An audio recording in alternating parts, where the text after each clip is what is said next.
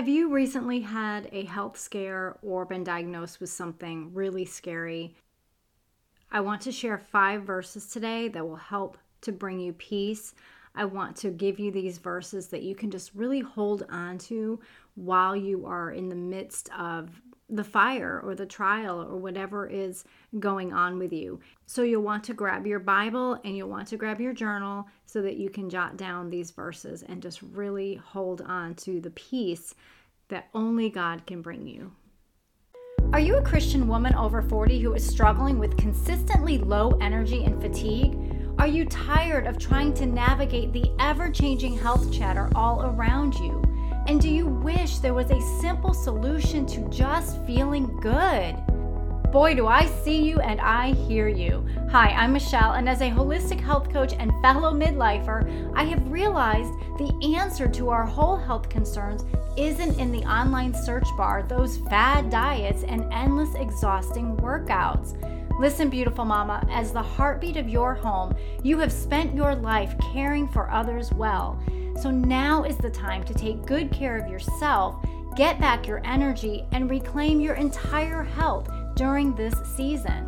So, if you are ready to stop striving and start thriving as your healthiest whole self, then you are in the right place. Grab your iced coffee, a notebook, and pen, and let's treasure your wellness. Okay, so you get that diagnosis, or you go to the doctor, and your labs aren't the way you were hoping that they would look you might not even have a true answer. It might be more of a you're in a holding pattern, you're in a let's wait and see, let's do more testing in another four weeks.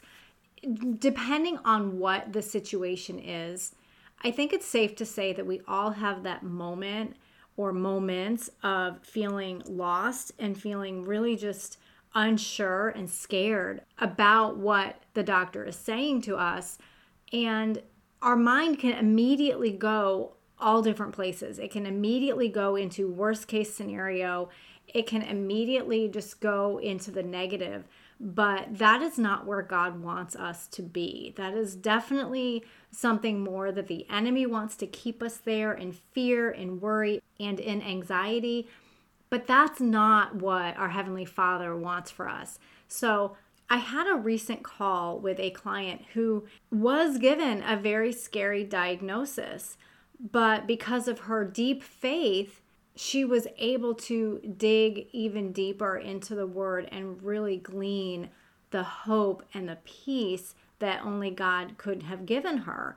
Because when we let our mind travel to worst case scenario and we, when we let our minds control our thoughts, our actions, it's not a very settling place to be. We already have enough on us from getting that diagnosis. You may have gotten a diagnosis last week and you're just not sure what to do next.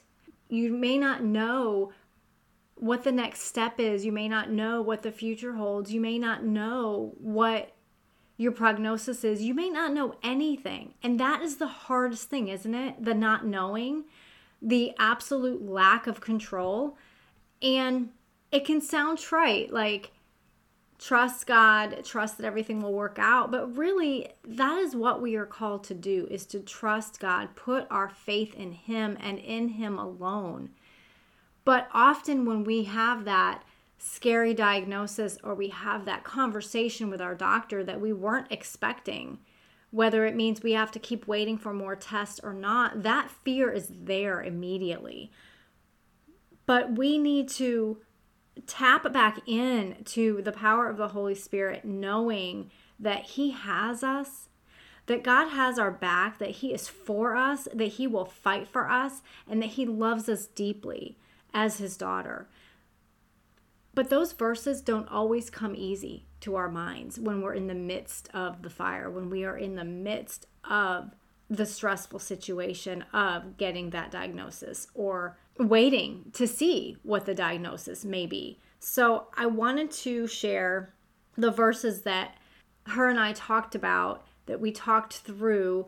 And as I gave her these verses to meditate on and to really read and post on her mirror, post on her car dash, the ones that really, really spoke to her. I say the same to you. I want you to be able to write it down, post it in a place where you are seeing it every day throughout the day, your refrigerator, wherever, because you need that constant reminder.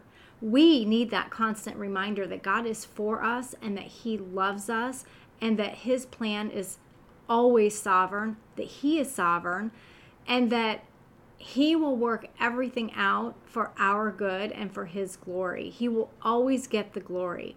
And whether we understand now, while we're living in it now, what our purpose was of going through it or not, his plan is still good. His purpose is still good, and he is still sovereign, and he still cares deeply about us. So I've heard other people say, you know, that they walked through their health journey, their health scare, and that as scary as it was at the time, it caught another underlying condition that would have been undetected if they hadn't gone through the first scare. So we just don't know and and that's the hardest thing, right? Just not knowing and not being in control. But fortunately, we have a heavenly Father who is completely in control and we need to set our sights on him. So the very first verse is Matthew 6:33 Matthew 6:33 says, "But seek first the kingdom of God and his righteousness, and all these things will be provided for you." We need to seek God first as soon as we get the lab report, as soon as we get that phone call. We need to seek God first. Go to him in prayer. And then 2 Timothy 1 7 For God has not given us a spirit of fear, but one of power, love, and sound judgment. God has not given us a spirit of fear. He has given us a spirit of power, love, and sound judgment. So we cannot take on that spirit of fear because God hasn't given that to us. Well, if God hasn't given that to us, then who has? The enemy has given that to us. Satan has given that to us. He has instilled that and keep keep that fear going in our minds over and over and over again. This is why we're in a spiritual battle. This is why we can never let our guard down. We have to always armor up and put on the full armor of God because we are in a spiritual battle. And then I love Exodus 14 14. This is a great reminder. Who is in your corner? Who is really fighting for you? Exodus 14 14. The Lord will fight for you. You need only be still. And in some translations, it says you need only be quiet. So it's that quiet reverence, it's that stillness, knowing that God is God and you are not, and that He is in control and you are not. And as scary as that is, let that bring you peace because miracles still exist. There are miracle signs and wonders still today. So hang on to the hope of that in Jesus. And then Isaiah 26. I thought I already had that marked, but I guess not. Isaiah 26, verses 3 and 4.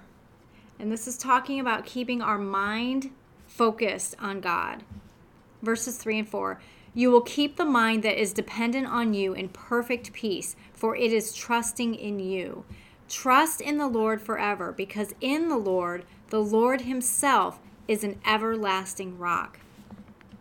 God is our rock, He is our fortress, He is an ever present help in times of trouble, and we need to cling to Him when we get these scary words.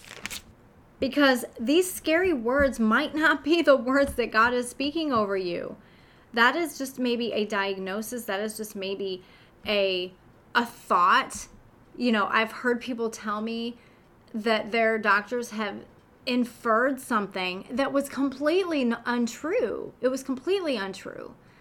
This happened in my own family.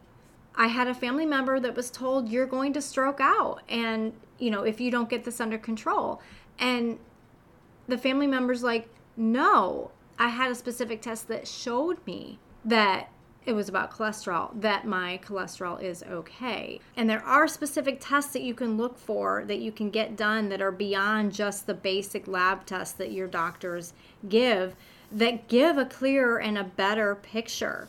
But the fear that some doctors can put into people is really it's really dangerous honestly in my opinion this is completely my opinion and i understand doctors need to cover all the bases. I understand that they have to give as much information as they feel that they can give.